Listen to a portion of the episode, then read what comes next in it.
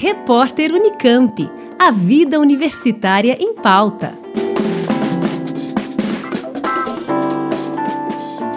Pesquisadores da Faculdade de Medicina da USP em Ribeirão Preto anunciaram a presença da variante Delta do novo coronavírus na cidade. Em entrevista coletiva, o professor Rodrigo do Tocantins Calado Saloma Rodrigues explicou que até o início deste mês a variante Delta não havia sido identificada no município. A situação mudou e já coloca Ribeirão Preto no mapa das cidades brasileiras com a presença da nova variante. Na semana passada, nós fizemos sequenciamento da 32ª semana epidemiológica, se não me engano é a primeira semana de agosto. É, do município de Ribeirão Preto foram sequenciadas, coletadas amostras aleatórias de 13, 30 indivíduos, todos amostras do Superapark, não tem nenhum aqui internado do Hospital das Clínicas, e dessas 30 amostras, oito foram, em oito foram detectadas que elas são a variante Delta. A idade dos contaminados com a variante Delta em Ribeirão Preto está entre 26 e 90 anos de idade.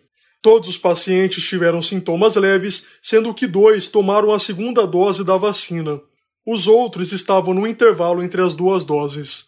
O professor Benedito Lopes da Fonseca, que também participou da coletiva, ressalta a importância da vacinação no avanço da Delta. A grande proteção contra essa doença com a vacinação, ela depende de duas doses. E a gente tem hoje no Brasil em torno de 26, 20%, aproximadamente 26% apenas de pessoas vacinadas com duas doses.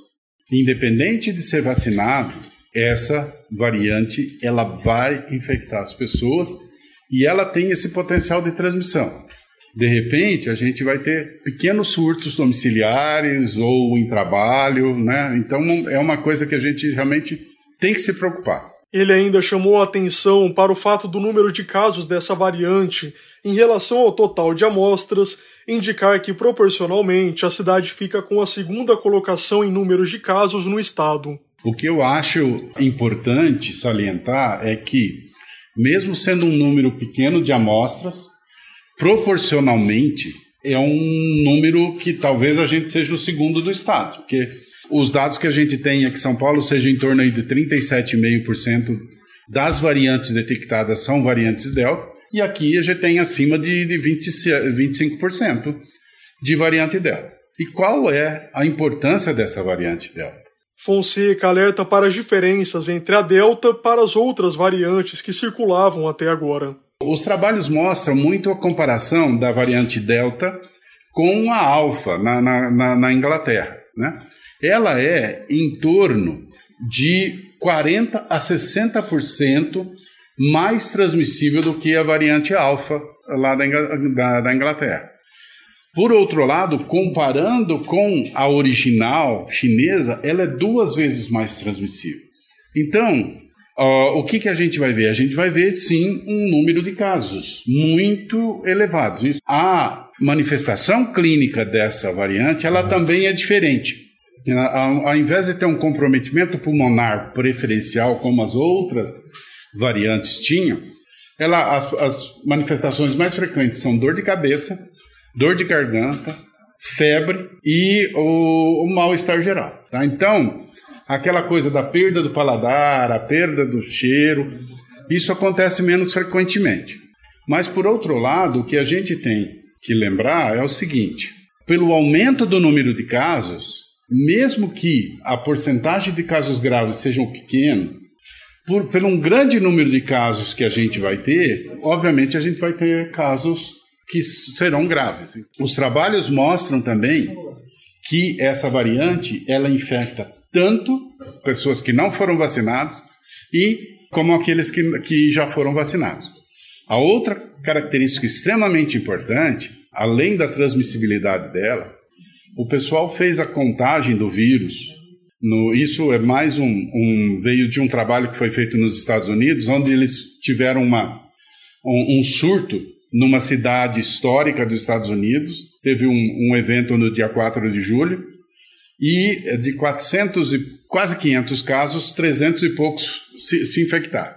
E 90% era variante Delta. E o que eles mostraram era que mesmo quem tinha sido vacinado e quem não tinha vacinado tinha a mesma quantidade de vírus na, na nasofaringe, mostrando que, independente do que se você é vacinado ou não, você pode transmitir esse vírus da mesma maneira que se você não for vacinado. A diretora do Departamento de Vigilância em Saúde de Ribeirão Preto, Luzia Márcia Romagnoli Passos, acompanhou a coletiva e falou sobre o plano da Prefeitura Municipal para o enfrentamento de uma possível nova explosão de casos. O nosso plano é: nós não vamos desmanchar a tenda, nós não vamos devolver nenhum respirador, nós não vamos é, retirar as equipes. Na verdade, esse serviço todo ele vai continuar montado. Nós monitoramos dia a dia o número de casos. A partir do momento que nós observarmos um aumento do número de casos, esse trabalho do polo Covid ele será retomado com certeza,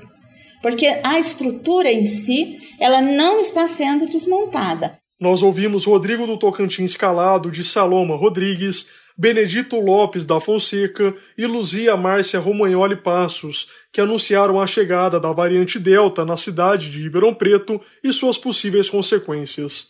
Robert Siqueira, Rádio USP.